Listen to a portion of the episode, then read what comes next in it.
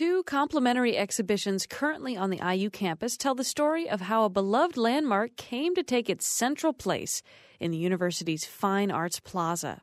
Artworks Yael Ksander spoke with the history detectives at the IU Art Museum and the IU Archives who followed the paper trail behind this modernist masterpiece.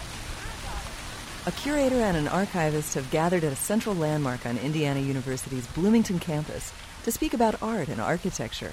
But the conversation soon turns to fish. The original fish was actually more of a, a static figure. It looks sort of more like a trophy fish.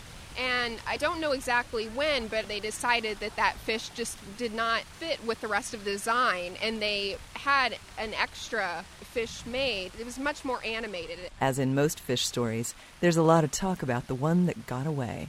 In 1976, unfortunately, following the NCAA championships, one of the fish was stolen, and fortunately at that time they had an extra fish in storage and they were able to replace that other fish. And then in 1987 another fish was stolen. So then they didn't have any of the more sort of animated fish to replace it. So they put that original static trophy like fish in that central location. The watering hole that has provided the setting for this fish turned shaggy dog story is ensconced within campus landscape and lore. It's an iconic symbol of IU.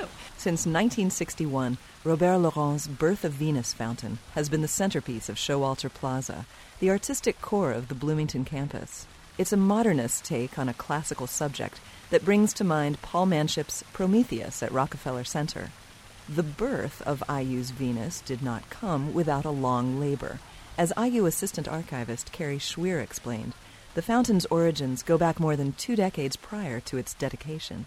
The first mention that we really found about this fountain dates back to actually 1939 when the university architects Eggers and Higgins, a firm based out of New York City, outlined what was then referred to as the Fine Arts Group, which included locations for the present day auditorium, which was completed in 1941 and then also the location of the Fine Arts Radio TV building, which wasn't completed until 1962. And it also included, interestingly, instead of what is now the Lilly Library, there was a open air theater which was proposed to be on that site. A university archivist gets the chance to wander down all sorts of roads not taken. Another alternate reality survives in the form of an original plan for the fountain, which is dramatically different from what we know today. It was very classical, very flat.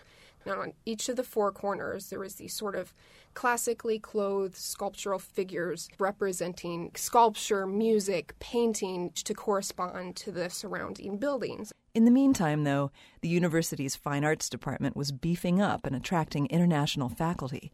IU Art Museum curator Nan Brewer provided some insight into how what began as a classical fountain became a neo primitivist Venus on the half shell. One of the first people brought in was Robert Laurent, who was already a very well established sculptor. He was born in in France. He was considered really one of the earliest sculptors to embrace some of the concepts of modernism.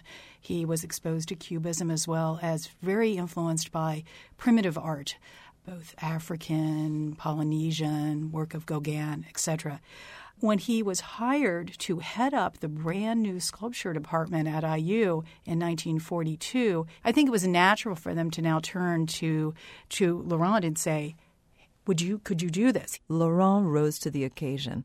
A preparatory drawing for the Birth of Venus fountain given to the museum by collector August Freundlich and complementary sketches at the archives provide insight into how the sculptor approached the challenge. One of the things that we discovered is there are three different distinct designs. The figure of Venus went from kneeling on the shell to reclining on it in various positions. One of the other reclining designs actually had her holding a fish in her arm. It almost looks like it's wiggling and popping out. It always seems to go back to those fish. We say dolphin, but they look more like fish. But the dolphin was the classical attribute of Venus. Which begs the question why did this particular goddess and her fishy friends end up in the Showalter fountain?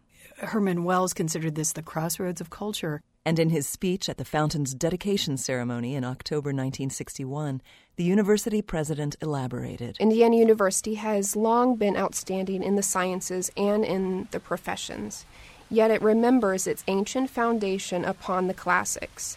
Today, in dedicating this magnificent fountain with its central figure, the goddess of love, truth, and beauty, we profoundly reaffirm our belief in the importance of the arts and of the life of the spirit.